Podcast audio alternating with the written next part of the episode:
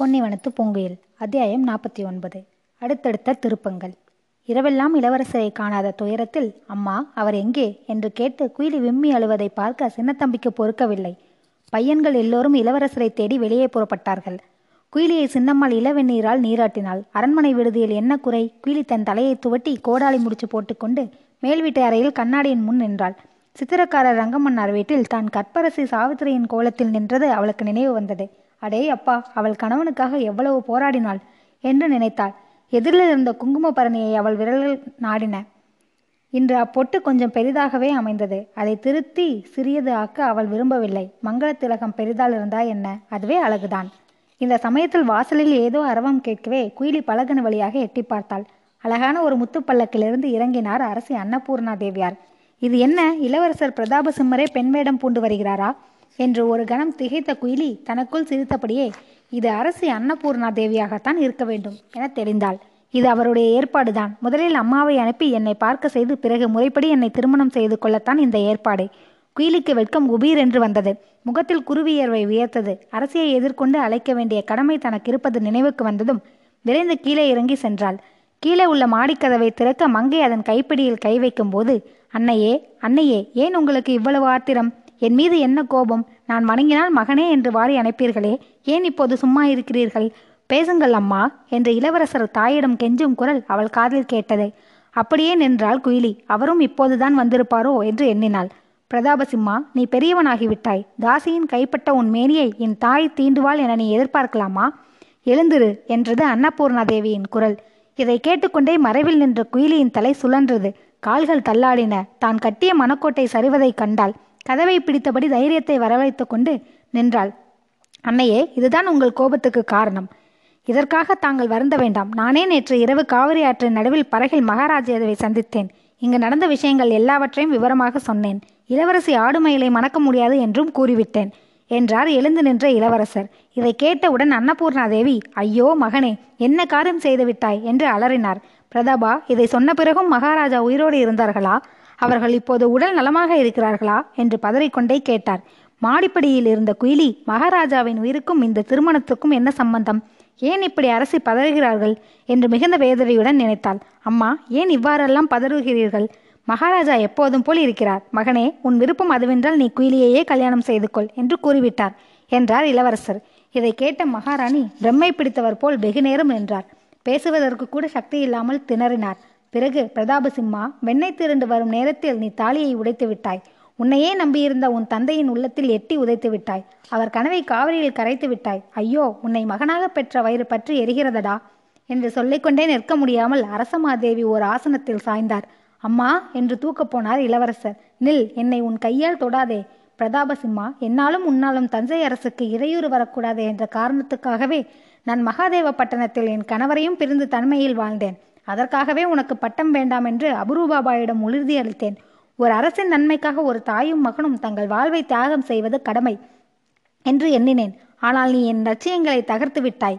நீங்கள் இவ்வளவு நொந்து கொள்ளும்படியாக நான் என்ன செய்து விட்டேன் அம்மா? இதற்கு மேல் என்ன செய்ய வேண்டும் பிரதாபசிம்மா ஆதி முதல் நீ வஞ்சனகனாகவே இருந்திருக்கிறாய். தனக்கு கிடைக்காத பாலை பூனை தட்டி கவிழ்ப்பது போல் தஞ்சை அரசை மகாராஷ்டிரா மன்னர் பரம்பரைக்கே இல்லாமல் செய்துவிட எண்ணியிருக்கிறாய். ஐயோ அம்மா அப்படி சொல்லாதீர்கள். உங்கள் மேல் ஆணையாக நான் ஒரு தவறும் செய்துவிடவில்லை ஒருவருக்கும் துரோகம் செய்யவில்லை என்று தன் காதுகளை பொத்திக்கொண்டு கதறினார் இளவரசர். அப்படி இல்லை என்றால் நீ ஏன் உன் தந்தை சொன்னவுடன் திருச்சி இளவரசியை மணக்கவில்லை? நீ ஏன் அவளை மாறுவேடத்தில் வந்து வம்புக்கு இழுத்தாய்? நீ ஏன் அவளை சபையில் நடுவில் அவமானம் செய்தாய்?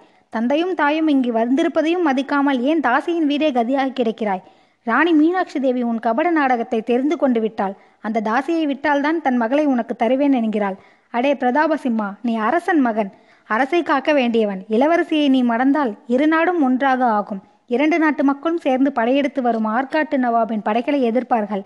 அப்போதுதான் காவிரியும் வைகையும் காக்கப்படும். அறம் வளர்த்த நாயகியும் அன்னை மீனாட்சியும் காக்கப்படுவார்கள். என்ன சொல்கிறாய்? மகனே உன் மனதில் வஞ்சனை இல்லையே ஆனால் அந்த தாசியை விட்டுவிடு. அரசியின் மகளை கல்யாணம் செய்து கொள் என்று அழிவயிற்றிலிருந்து அனல் கக்குவதைப் போல் வார்த்தைகளை கொட்டினாள் அன்னை. அம்மா அது முடியவே முடியாது. குயிலி தாசி அல்ல. அவள் தாசி குலத்தில் தான் பிறந்தாள். ஆயினும் குலமகளாக நினைக்கிறாள். முன்னேற நினைக்கும் ஒருத்தையை மறுபடியும் பாதாளத்தில் தள்ள சொல்கிறீர்களா? என்று ஆவேசத்துடன் கேட்டார் இளவரசர். இந்த ஒரு வார்த்தையில் குயிலின் சோகமெல்லாம் எங்கோ ஓடியது. கதவை திறந்து கொண்டு ஓடிப்போய் இளவரசே என்று அவர் காலில் விழ வேண்டும் என்று தோன்றியது. அப்போது பிரதாபா ஒருத்தி முக்கியமா ஒரு நாடு முக்கியமா? அவளை தள்ளக்கூடாது என்றால் அரசை படுகொலியில் தள்ளலாமா? தாசையிடம் காட்டும் பரிவை உன் தாயின் மேல் காட்டக்கூடாதா மகனே? உன்னை பத்து மாதம் கருவில் சுமந்தவள் நான். கற்பகங்களை இடிய விடாதே. உன்னை சீராட்டி தாளாட்டி பாட பாடியவள் நான். தேவார தாளாட்டு பாடியவள் நான். தேவார திச திருவாசங்களை அழிக்க விடாதே. உன்னையும் என்னையும் ஒரு கொடியின் கீழ் காப்பாற்றினார் உன் தந்தை. கோயிலின் கொடிக்கம்பங்கள் தூளாக விடாதே. உன் தந்தையின் தாள்களை தவிர வேறு யார் காலிலும் நான் விழுந்ததில்லை. மகனே இப்போது உன் காலில் விழுகிறேனடா. இந்த தாசியை விட்டுவிடு. உன் தந்தையை காப்பாற்று. பெற்ற தாயை காப்பாற்று பிறந்த நாட்டை காப்பாற்று என்று கலது கதறிக்கொண்டே தன் மகனின் காலடியில் பத்து மாதம் சுமந்து பெற்ற தாய் பணிந்தாள். இதை கேட்டுக்கொண்டிருந்த குலுங்கி குயிலி குலுங்கி குலுங்கி அழுதாள். சத்தம் வெளியே கேட்டுவிடாமல் இருக்க தன் வாயை இறுக பொத்தி கொண்டாள். அம்மா அம்மா என்று துடித்தார் இளவரசர். தாயை தன் இரு கரங்களாலும் தூக்கினார். பக்கத்தில் இருந்த மஞ்சத்தின் மீது உட்கார வைத்தார். தாய் மகன் முகத்தையே பார்த்தாள். மகனும் தாயின் முகத்தையே பார்த்தார். ஒரு கணம் இரண்டு கணம் ஏன்? அறுபது வினாடிகள் அப்படியே சென்றன. இளவரசர் ஒரு முடிவுக்கு வந்தார். சரேல் என்று தம் இடையிலிருந்த உடைவாளை உருவினார். அம்மா என்னை நீங்கள் அரசனாக வளர்க்கவில்லை. சாதாரண மனிதனாகவே வளர்த்தீர்கள். என்னை நீங்கள் காவலனாக வளர்க்கவில்லை. கலைஞனாகவே வளர்த்தீர்கள். அவளை குரலில் அவள் குரலை முதலில் ஒரு நாள் குதிரை வண்டியில் கேட்டேன். அப்போதே அதற்கு அடிமையானேன். அவள் பாட்டை ஆற்றங்கரையில் கேட்டேன். அப்போதே அந்த இசை வெள்ளத்தில் விழுந்தேன். அவளோடு இரண்டு மாதம் இணைப்பிரியாது பழகினேன். அவள் உயர்ந்தவள் என்பதை அறிந்தேன். அவளை என் காதலி என்று ஏற்றுக்கொண்டேன். அந்த வாக்கை அழிக்காதீர்கள். அவளை விடுவதைக் காட்டிலும் என் உயிரை விட சொல்லுங்கள். நான் விட்டுவிடுகிறேன்.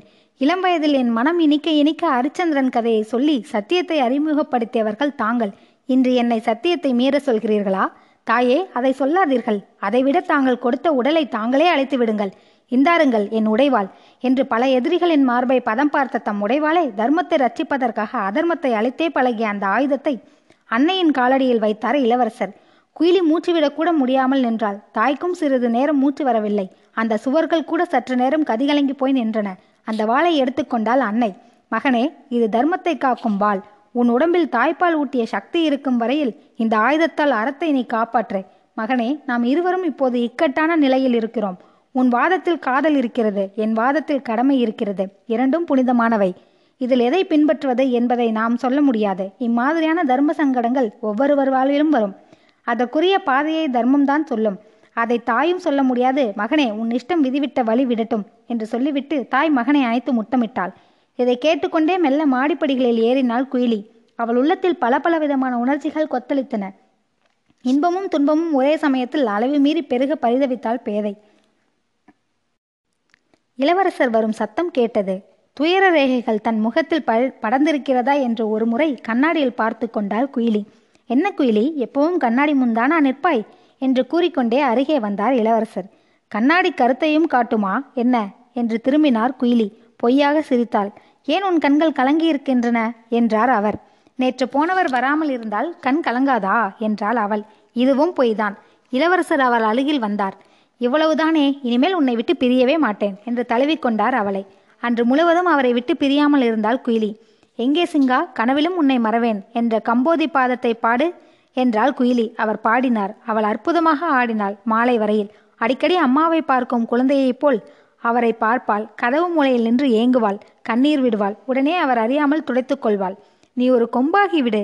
நான் ஒரு குயிலாகி விடுகிறேன். ஒரு மலராகி விடு. நான் வண்டாகி விடுகிறேன். நீ மரமாகி விடு. நான் பேயாகி விடுகிறேன் என்றாள் குயிலி. பாவம் இளவரசர். அவளுடைய துயரம் புரியாமல் ஏன் மனிதர்களாக இருக்க உனக்கு ஆசை இல்லையா? என்று கேட்டார். இல்லை சிங்கா மனிதன் மனதுக்கு அடிமை. அது ஒரு குரங்கு. ஒரு கிளையில் இருக்காது. கிளைக்கு கிளை தாவும் என்றாள் குயிலி. ஆனால் என் குயிலி குரங்கல்ல. குரங்கிருந்த கொம்பு ஆடும். குயிலிருந்த கொம்பு பாடும் என்று கூறிவிட்டு இளவரசர் குயிலியின் கன்னத்தில் தன் காதலை வரைந்தார். குயிலி மெய்மறந்து கண்ணீர் விட்டாள். தழுவிய கரத்தை விளக்காமல் கல் போல் நின்றாள். இளவரசர் சென்றவுடன் குயிலி சட்டாம்பிள்ளையை அழைத்து கேட்டாள். ஏலே உனக்கு ஓலை எழுத தெரியுமில்ல? ஓ தெரியுமே ராமாயணத்தையே மூணு நாளில் எழுதுவேன் அக்கா என்றான் அவன். அப்படியானால் எழுது என்று ஓலையின் வாசகத்தை கூறினாள் குயிலி. அதை எழுதும் போதே சட்டாம்பிள்ளையின் கை நடுங்கியது. எழுத்தாணி குத்தியது. அவன் கண்களிலிருந்து பொலபொலவென்று கண்ணீர் பெருகியது. ஆனால் குயிலி கலங்கவில்லை. கடமை அவளை கல்லாகி இருந்தது. மகாராணியாருக்கு குயிலி தன்னன் தண்டனிட்டு எழுதும் ஓலை. நான் எழுதும் ஓலை நம் இருவருக்கும் மட்டுமே தெரிந்த ரகசியமாக இருக்கட்டும். தாங்களும் இளவரசரும் பேசிக்கொண்டிருந்ததெல்லாம் இந்த பாவியின் காதில் விழுந்தன. உயிரை விட்டாலும் விடுவேன் குயிலியை விடமாட்டேன் என்று இளவ இளவரசர் சொன்னாரல்லவா? அதுவே எனக்கு போதும். காதலனின் நன்மைக்காக ஒருத்தி தன் காதலை கூட விட்டு கொடுக்கவில்லை என்றால் அவர் பெண்ணல்ல. நான் ஒழிகிறேன் நாடு வாழட்டும். நான் உங்களிடம் கேட்பது ஒன்றே ஒன்றுதான். அது நான் தாசி அல்ல உங்கள் மருமகள் என்பதை தாங்கள் உணர வேண்டும் என்பதுதான். நான் போய் வருகிறேன் உங்கள் மகன் உங்களிடம் வந்து விடுவார். இது உறுதி வணக்கம். இப்படிக்கு குயிரி இந்த ஓலையை படித்து முடித்த மகாராணியின் கரங்கள் தலைக்கு மேல் உயர்ந்தன. மகளே இனி எனக்கு எத்தனை மருமகள்கள் வந்தாலும் நீதான் என் உண்மையான மருமகள். மிகப்பெரிய தியாகம் புரிந்த உன்னை கும்பிடவே ஆசைப்படுகிறேன் அம்மா என்று முணுமுணுத்தன அன்னபூர்ணாதேவியின் ஆதரங்கள். முதல் வேளையாக அன்னபூர்ணாதேவியார் மகாராணி மீனாட்சியை காண விரும்புவதாக தெரிவித்தார். மகாராணி வந்தவுடன் அவரிடம் அவரிடம் என் பிள்ளை அந்த தாசியின் வலையிலிருந்து விலகி விடுவான். தாங்கள் அவசரப்பட்டு எந்த முடிவும் எடுக்க வேண்டாம் என்று கேட்டுக்கொண்டார். மகாராணி மீச்சா மீனாட்சிக்கு இந்த வார்த்தை வயிற்றில் பால் வார்த்தது போல் இருந்தது. ஆனால் அன்னபூர்ணா தேவியோ தன் வயிற்றில் அனல் பற்றியது போல் ஏனோ துடித்தார். நடுவிலே மாணிக்கம் நடுவிலே மாணிக்கம் பதித்து சுற்றிலும் கமலம் இழைத்த மாங்காய் மாலை ஒன்றை குயிலியிடம் கொடுத்து அக்கா இதை இளவரசர் உனக்காக கொடுத்து அனுப்பிச்சாராம். இப்போதுதான் ஒரு உத்தியோகஸ்தர் என்னிடம் கொண்டு வந்து கொடுத்தார் என்றான் முந்திரிக்கொட்டை. சின்னத்தம்பியும் மற்றவர்களும் அவள் அதை அணிந்து பார்க்க வேண்டும் என்று வற்புறுத்தினார்கள். எனக்கு எதுக்குடா தம்பி இதெல்லாம்? இந்த மாலை இல்லாமலே நான் அழகா இருப்பேன்டா என்று சலிப்புடன் கூறினாள் குயிலி.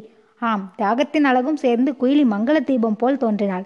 குயிலி இதை நீ கழுத்திலே போட்டுக்க நூறு என்றதுக்குள்ளே அவர் வந்துடுவார் என்று ஜோசியம் கூறினாள் சின்னம்மாள். குயிலுக்கு அடிவயிற்றிலிருந்து ஒரு பெருமூச்சு வந்தது. அவள் மனதில் ஏதோ ஒரு குரல் மாங்கல்யம் இட்டால்தான் மாங்காய் மாலைதான் ஒரு அடையாளமாக இருக்கட்டுமே என்று கூறியது. குயிலி அதை இயந்திரம் போல் தன் கழுத்தில் உணர்ச்சியற்றவளாக அணிந்து கொட்டாள் கொண்டாள். பையன்கள் எல்லாம் ஆனந்தமால் தாங்காமல் சிரித்தார்கள். மெல்ல எழுந்து உள்ளே சென்றாள். கண்ணாடியின் முன் நின்றாள். அந்த மாலையில் இருந்த மாணிக்கங்கள் அத்தனையிலும் இளவரசின் முகம் தோன்றியது. உனக்கு எவ்வளவு துணிச்சல்? குயிலி செய்வதை யோசித்து செய் என்று கூறியது. அவளுடைய கண்ணீர் மாலையின் மீது சிந்தி அந்த முகங்களை மறைத்தது. ஏதோ ஒரு முடிவுக்கு வந்தவள் போல் காணப்பட்டாள் அவள். அணைக்கரை அருகில் இரு புறவிகள் வேகமாக வந்து கொண்டிருந்தன. காலையில் குயிலியிடம் புறப்படுவதற்காக படகுக்கு ஏற்பாடு செய்துவிட்டு இளவரசரும் சர்க்கரையும் வரும் குதிரைகள்தாம் அவை. அங்கு இருந்த கல் தரையில் ஓட முடியாமல் அக்குதிரைகள் சிறிது மெதுவாக நடந்தன. இளவரசே நீங்கள் உத்தரவு கொடுத்தால் என் மனதில் உள்ள ஒரு விஷயத்தை சொல்ல விரும்புகிறேன் என்றான் சர்க்கரை. உத்தரவு கிடைத்ததும் மேலே பேசினான். தாய் தந்தையே சம்மதம் கொடுத்தாலும் தாங்கள் தாசியை மணப்பது சரியல்ல. தாசிகள் அமாவாசை இருளை போல் இதயமற்றவர்கள். மற்றவர்களுக்கு வாய் பேசும் அவர்களுக்கோ கண்ணும் கையும் பேசும். அப்படியென்றால் அழகும் காசும் தான் பேசும். அவர்கள் கால் ஒரு இடத்தில் ஊன்றி நிற்காது. எப்போதும் ஆடிக்கொண்டே இருக்கும். அவர்களுக்கு ஒரு நாளைக்கு நூறு பேர் மாலை போட வேண்டும். அதாவது ஒருவனை நம்பி ஒருவனது மாலையில் திருப்தி அடைய மாட்டார்கள். என் குயிலி அப்படிப்பட்டவள் அல்ல. பாம்பில் குட்டி கிடையாது. பரத்தை பத்தினி கிடையாது என்றான் சர்க்கரை. அவன் எதிர்பாராத விதமாக இளவரசரின் வழக்கரம் பளீரென்று அவன் கன்னத்தில் அறைய முன்வந்தது. இதை பார்த்த சர்க்கரை திடுக்கிட்டான். ஆனால் அவர் தன் சாட்டையால் குதிரையை பளீரென்று வைத்தார். திருச்சியை நோக்கி விரைந்தார். சர்க்கரையின் விழி கலங்கியது. அடிப்பட்ட நண்பனும் அடிப்பட்ட நாயும் விலகி போய்விடுமா என்ன? சர்க்கரையும் அவர் கூடவே தொடர்ந்தான். குயிலி குயிலி என்று கூப்பிட்டு கொண்டே மாடி அறைக்கு ஓடினார் இளவரசர். அறை வெறிச்சிட்டிருந்தது. அங்கே குயிலியை காணோம். ஆனால் ஒரு முட்காலியின் மீது ஒரு ஓலையை அதன் மேல் அது காற்றில் பறக்காமல் இருப்பதற்காக அவர் தலை பொறு பொறித்த மோகராவும் வைக்கப்பட்டிருந்தன. ஆவலோடு எடுத்தார் இளவரசர். படித்தார். அவர் தலை சுழன்றது. தாம் படிக்கிறோமா அல்லது தமக்கு பைத்தியம் பிடித்து விட்டதா? என்ற ஐயத்தில் இரு கையாலும் கண்களை கசைக்கு கொண்டு பறித்தார் இளவரசே நான் தாசி. எனக்கு வேண்டுவது செல்வம். நீங்கள் அரச பதவிக்கு வர முடியாதவர். என் வாழ்க்கையின் நலத்தை உத்தேசித்து நான் தஞ்சைக்கு வருங்காலத்தில் அரசராக போ போகும் காட்டுராஜாவிடம் சென்று விட்டேன். நீங்கள் கற்றுக் கொடுத்த வித்தைக்கு நன்றி. குயிலி என்று எழுதப்பட்டிருந்தது. திகைத்தார். இப்படியும் நடக்குமா? என்று எண்ணினார். அம்மா என்று அறையில் அலறி தரையில் விழுந்தார்.